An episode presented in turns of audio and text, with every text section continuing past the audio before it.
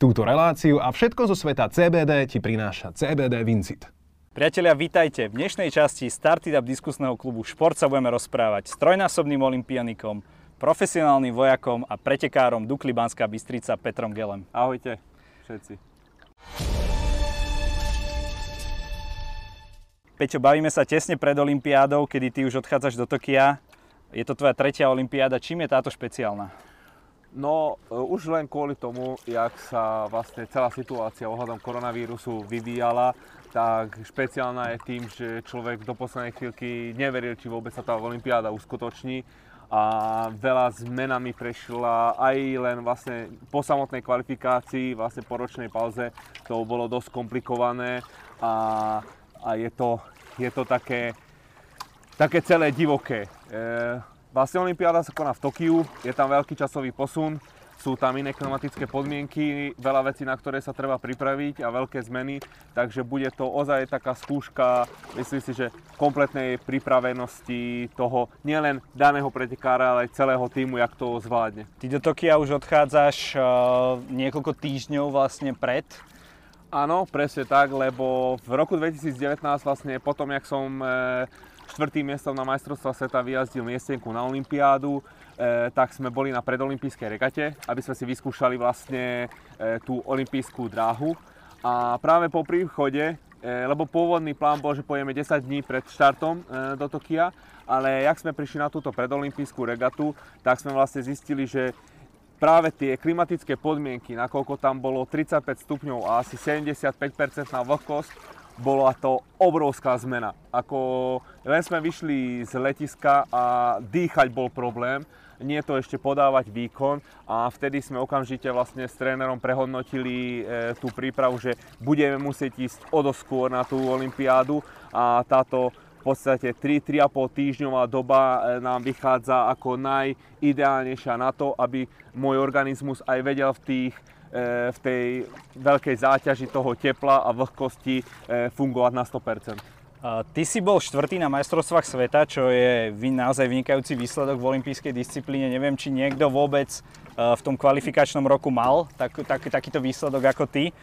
Aká je tvoja forma teraz? Ty si mal COVID tak dlhšie, ovplyvnilo ťa to nejako, alebo Áno, vlastne celú tú jeseň ovplyvnili zdravotné ťažkosti e, a aj COVID, nakoľko sme sa nakazili. E, Sice ten e, priebeh toho ochorenia nebol nejak vážny, moja manželka to znášala o dosť horšie, ale ja som bol v podstate v poriadku, iba unavený, ale tie následky potom a vlastne tá doba toho zotavenia, do toho návratu do 100% funkčnosti trvá veľmi dlho. A vlastne myslím si, že aj na jar značne som cítil nejaké, nejaké toho následky, ktoré sám si možno neuvedomujem, lebo som to k tomu nepripisoval. Človek si to e, veľmi ťažko spája, ale ozaj, že miestami som sa cítil tak, jak pred minulé roky nie.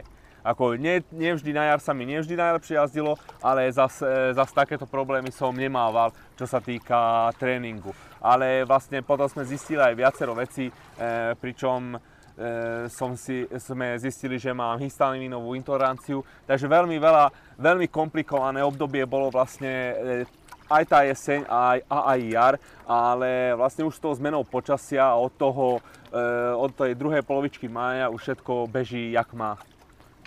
OK, uh, máš formu na to, aby si zopakoval ten výsledok z majstrovstiev sveta? Tá štvrté miesto? No, usilujem o to, aby som mal E, tréningové e, podmienky a vlastne tréningové také ukazovatele, by som povedal, sú porovnateľné s rokom 2019, ale ten ozaj, e, ten, tá Olympiáda je špeciálna aj s tým, že na človeka je dosť aj tlak vyvíjaný, aj celé to podujatie okolie je úplne iné a veľmi bude záležať na tom. Ale myslím si, že pri mojej e, konštalácii, dobrej konštalácii vlastne tej výkonnosti, nie, nie je to, ne, určite môžem sa baviť, že nie je to nemožné. E, neidem tam vlastne ani na výlet, ani na, nejakú, na nejaký, nejaký zážitok, aby som mal z Olympiády, ale naozaj minimálne by som chcel zopakovať vlastne finálovú jazdu z Ria, tam si bol v 8. Kde som bol v 8, ale bohužiaľ tam boli obmedzujúce podmienky s rastlinami. Vlastne sme viacerí, viacerí e, pretekári na tom kilometri na to doplatili. Len aby sme vysvetlili, to znamená, že ideš proste v tej trati, máš tam nejakú burinu, tá sa ti zachytí buď dopredu alebo dozadu do kormidla a spomaluje ťa. Áno, a je to ono, ono je, sa to môže niečomu prirovnať takému, keď cyklista e, preteká s defektom. Zrazu chytíte defekt a to sa nedá superiť s tými ostatnými, môžete byť e, hociak dobrý. Ale a vlastne aj teraz na Olympiádu idem s tým, že chcem sa dostať do finále a tam vydať zo seba absolútne, absolútne maximum. A či už budem 8, alebo budem 4, 3, to je jedno, budem spokojný to bolo vlastne aj v tom Riu môj najväčší problém. Nie to, že som bol 8, lebo som bol s tým 8 miestom spokojný. 8 som bol na Olympiáde, e, jeden z najlepších výsledkov, čo sa týka singlovo, takže nemám sa absolútne za čo hambiť. Akurát mňa mrzelo najviac to, že som sa nevedel vydať, nevedel som tam vydať zo seba všetko a povedať si, dobre, som 8, tak, že som e, vydal zo seba všetko. Jasné, to hovorili aj e, viacerí pretekári vlastne po tom preteku. Ten, kto ťa sleduje, vie, že ty máš taký zaujímavý štýl, minimálne teda na tom kilometri, že vlastne dlho ťa nevidno, až potom v závere sa niekedy ukáže a všetci sa tešia, že dúfajú teda, že v závere ukážeš nejaký ten tvoj famózny finish. Je toto nejaká taktika, alebo proste ty nevieš ísť reálne také tempo, ako tí, dajme tomu, najlepší, že vieš ich do, dobehnúť len na konci? Je, je to, a, áno, e, reálne tempo ako oni. V podstate e, každému sedí niečo iné. E, nie som v tomto, ako sú vlastne metódy toho, tých, tých pretekov. Niektorí e, jazdia tak, že na začiatku to úplne napália, idú naplno a proste idú pokiaľ vydržia, na konci im dojde a snažia sa to udržať v rámci možností. Niektorí idú len to svoje na, natypované tempo a skúšal som, skúšal som jazdiť aj, aj štýlom, že budem, budem to teda e, od štartu napálim, ale e, nešlo mi to. Nie ten štýl pretekania, lebo môžeme to nazvať štýl pretekania, každý má svoj štýl pretekania, mne to úplne nesedí. Nesedí toto, že zo začiatku idem e, svoje tempo, aby som, sa, aby som to cítil dobre a vlastne pri 500 trošku pridám, aby som začal stiahovať a posledných 200 to rozbalím a dám do toho úplne všetko. E, je to ďalšia vec, že nie je to jednoduché. Musíte byť pripravení na to, že na štarte vám strašne odídu e, a nemôže vás to poraziť. Vy musíte aj hlave, že to nie, ja idem svoj pretek, toto je moje tempo a nerobiť si ťažkú hlavu z toho, že niektorí odídu ďaleko, veriť, veriť tomu, že ich dobehnete. Čo, čo sú potom pretekári, e, ktorí napríklad pokiaľ nie sú vpredu a ten pretek ne, nevedú, alebo jak by som povedal, že neudávajú to tempo, tak ten pretek nezvládnu.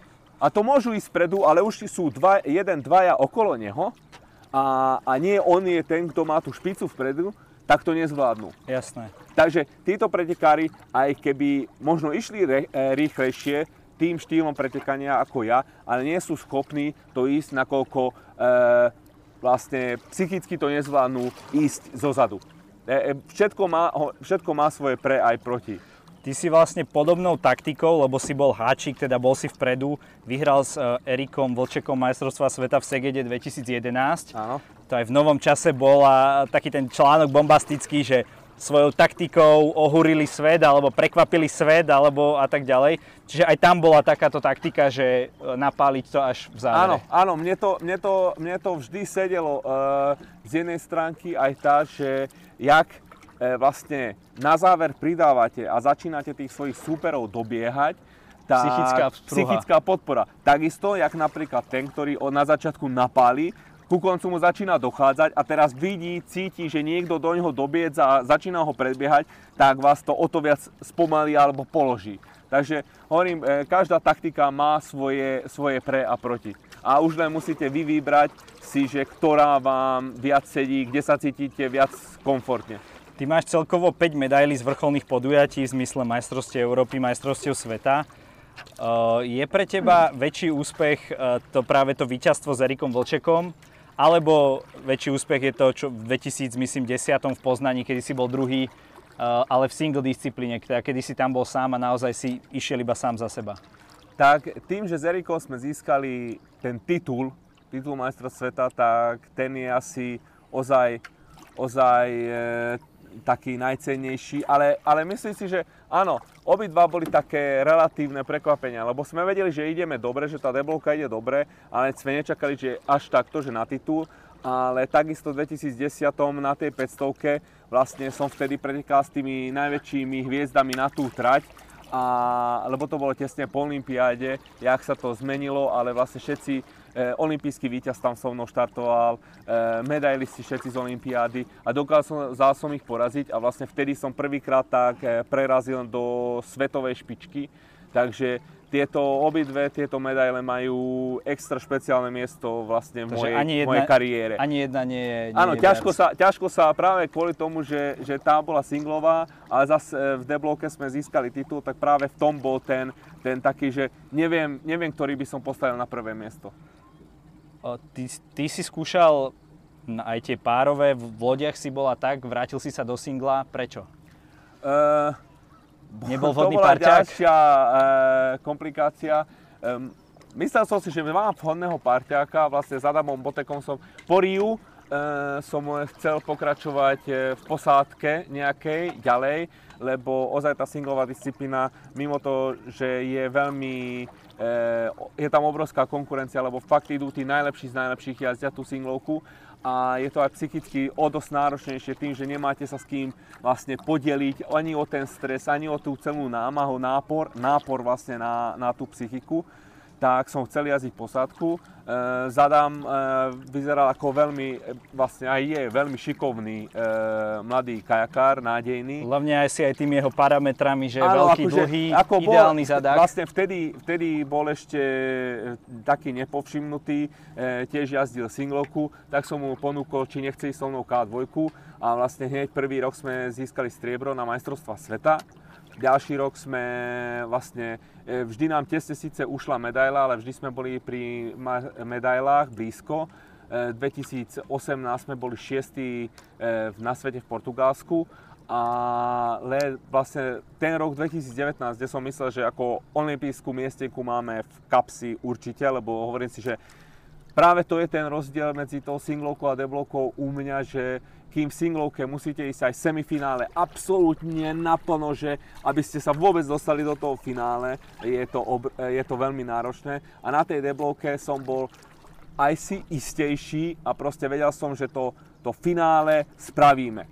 A Hej. už som na, nad tým uvažoval, nad tým som mohol uvažovať, že čo, čo v tom finále zajazdíme a nie nad tým, že vôbec sa do toho finále dostať. A lenže bohužiaľ, e, on je aj z iného klubu a nárokovali si jeho služby, by som povedal, alebo e, vlastne e, stiahli ho do K4. Takže to nebolo ako keby jeho rozhodnutie, hej? Že skôr... Ehm, a, na, bolo to jeho rozhodnutie v podstate aj, ale za značnej vlastne, by som povedal asi podpor. Proste muselo to takto byť. E, takže tesne pred majstrovstvami sveta 2019 som prišiel o parťáka a mohol sa vrátiť zase na singlovku. Ale e, šťastie, nešťastí, e, zvládol som to, sadli mi tie majstrovstvá sveta, e, zajazdil som výborne, skončil som štvrtý vlastne. No a je to- Najlepší výsledok moj, mojej kariére, čo sa týka singla 1000, takže až tak mi to ľúto nemusí byť. Takže, lebo štvrtá, štvrté miesto je asi to úplne najhoršie, e, skončíš bez medaily. Áno, ale v mojom prípade to nebolo, lebo ozaj to bolo, išiel som na tie majstrovstvá sveta s tým, že vôbec som netušil, že jak to dopadne. Vôbec som nevedel, že lebo Nemal vlastne 3 žiadne roky som nepretekal e, so singlistami, nepoznal som, akí sú tam noví ľudia, ako pretekajú a všetko a som bol rád, že napriek tomu celému som to takto zvládol. Jasné. Uh, Peťo, ty si, poďme, obraťme trošičku list od tých aktuálnych vecí. Ty si, aj keď si prišiel na Duklu, ty si nebol nejaký veľký talent, alebo sa mýlim? E, nie, Že tie výsledky prišli ako keby až časom, že si si to musel vydrieť. Určite áno, myslím si, že aj veľakrát to prizvukujem mladým kajakárom, že ja som na juniorských majstrovstva, eh, na juniorské majstrovstva Európy išiel vlastne eh, ako samoplatca, vtedy s Milošom Trepákom a vlastne s nami išiel i tréneri eh, eh, Vlado a Daniela Mrvovci, vtedy išli s nami na preteky a oni nás e, tam, sme bývali úplne mimo, takže ja som vôbec nebol nejaký, nejaký nádejný karakár. Ale snažil som sa a vlastne vďaka trénerovi Mrvovi som sa potom dostal na Duklu, nakoľko videl vo mne e, talent a chuť hlavne trénovať a tým pádom ma odporúčil do Dukly, kde ma zobrali a v priebehu vlastne nejakých 4 rokov som sa vypracoval na to, že som získal na majstrovstvách Európy do 23 rokov e, bronzovú medailu na 500 vtedy vlastne na olympijskej trati a vtedy sa, odtedy sa to začalo vlastne stále stupňovať a najviac ma poháňalo vpred to, že naozaj som sa e, rok od roku zlepšoval a vydrel som si to svoje miesto, kde sa nachádzam momentálne.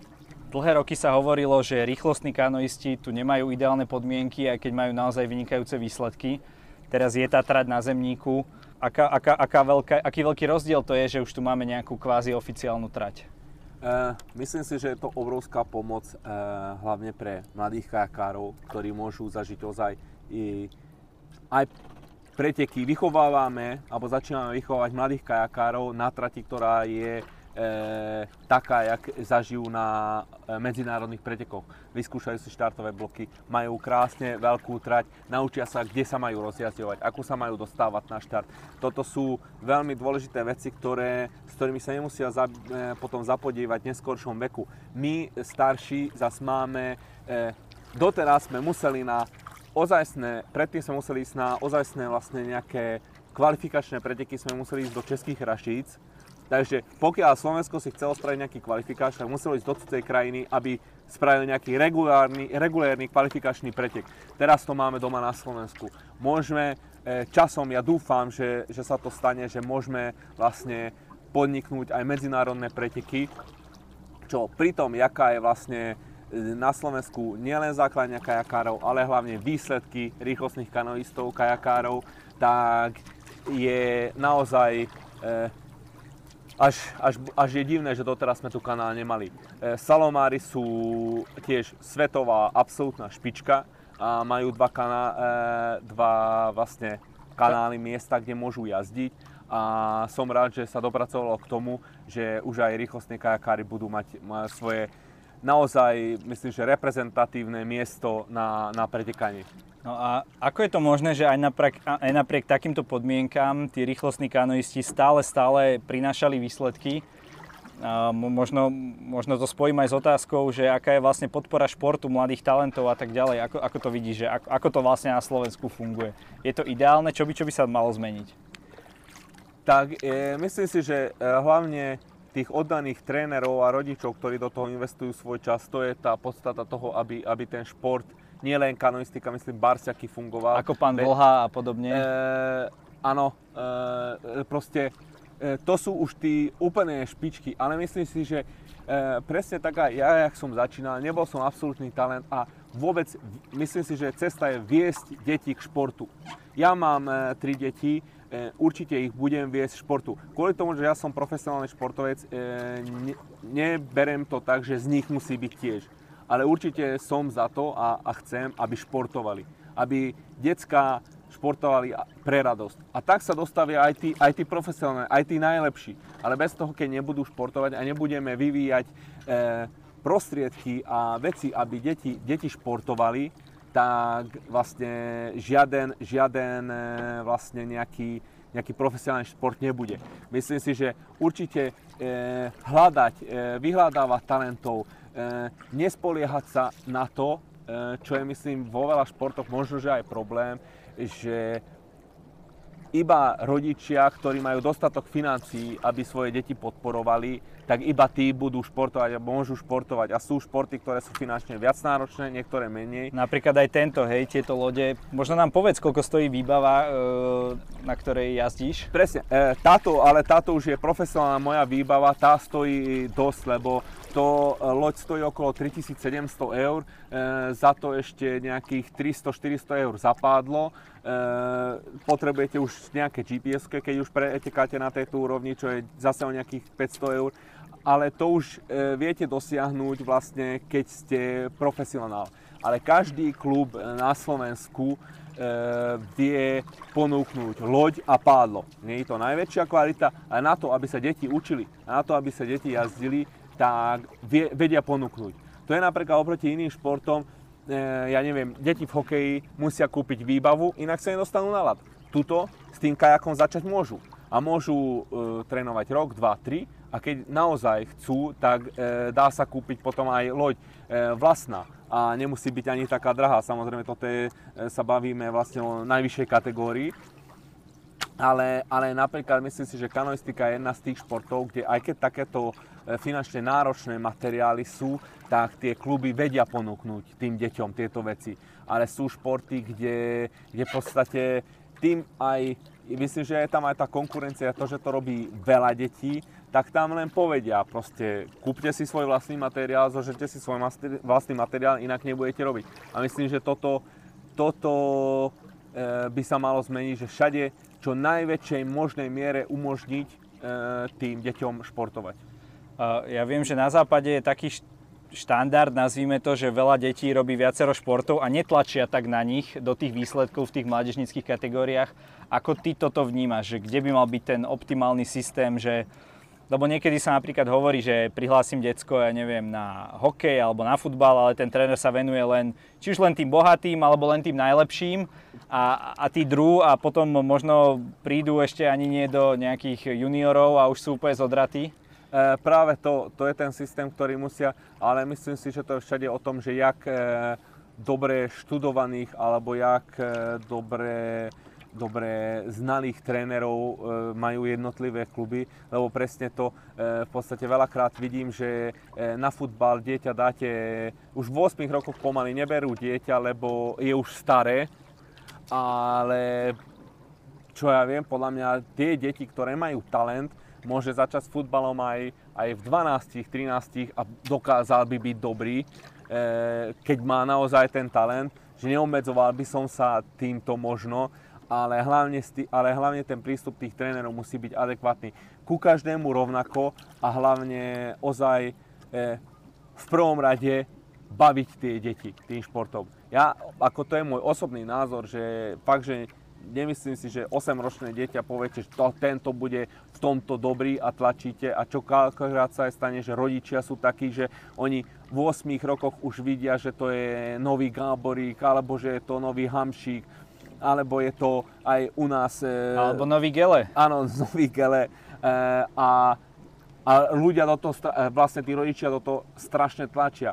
A väčšinou sa to otáča práve proti tomu, že dieťa zrazu začne neznášať ten šport, nechce ano. sa mu, lebo je na neho vyvíjaný tlak, lebo nie, ide na ten tréning, že aj zas musím tréning, lebo zas bude na mňa e, táto kriča, alebo mamina kriča, budú ma hnať. Namiesto toho, a ja som sa na tréning vždy tešil, a išiel som, pre mňa bol trest to, že som nemohol ísť na tréning a mali sme tam fantastický kolektív a ja do 15 rokov som si ten šport vyslovene užíval pre takže, radosť. Takže do 15, takže až po 15 rokoch by ten, eh, by malo to začať nejakým spôsobom seriózne? Áno, myslím o 15 už nejaké ozaj riadený ten tréning, že už aj to dieťa vie samo o sebe, že či teda chcem, alebo baví ma aj trpieť, dajme tomu, lebo tie tréningy potom prinášajú to, že človek musí trpieť, že to, tie svaly bolia z toho tréningu, a, ale myslím, že dovtedy vlastne hľadať e, hlavne tú, to, aby to dieťa e,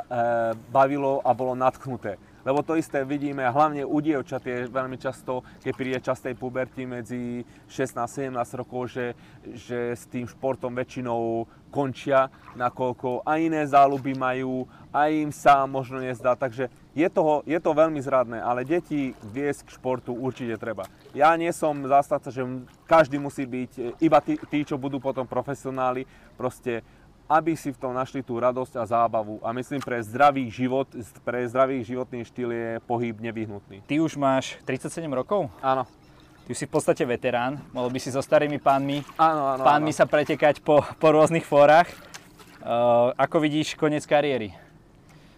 Uf, uh, tak momentálne som celou hlavou aj, aj všetkým uh, sústredený na Olympiádu. Tam chcem spraviť uh, dobrý výsledok a potom uvidíme. E, určite viem, si myslím, že v posádke by som ešte vedel e, ponúknuť, ale aj singlovo, ale to všetko nechávam na, na, taký, na takú samostatnú budúcnosť, že jak to, jak to bude pokračovať, e, jak sa budem cítiť. Po, dokedy viem urči, a bude adekvátne výsledky, budem vedieť ponúknuť e, svojmu klubu a Slovensku a vzorne reprezentovať, tak ov, určite dovtedy chcem pokračovať a potom sám uvidím, čo, čo život prinesie. Peťo, každý host u nás v relácii môže niečo odkázať našim divákom.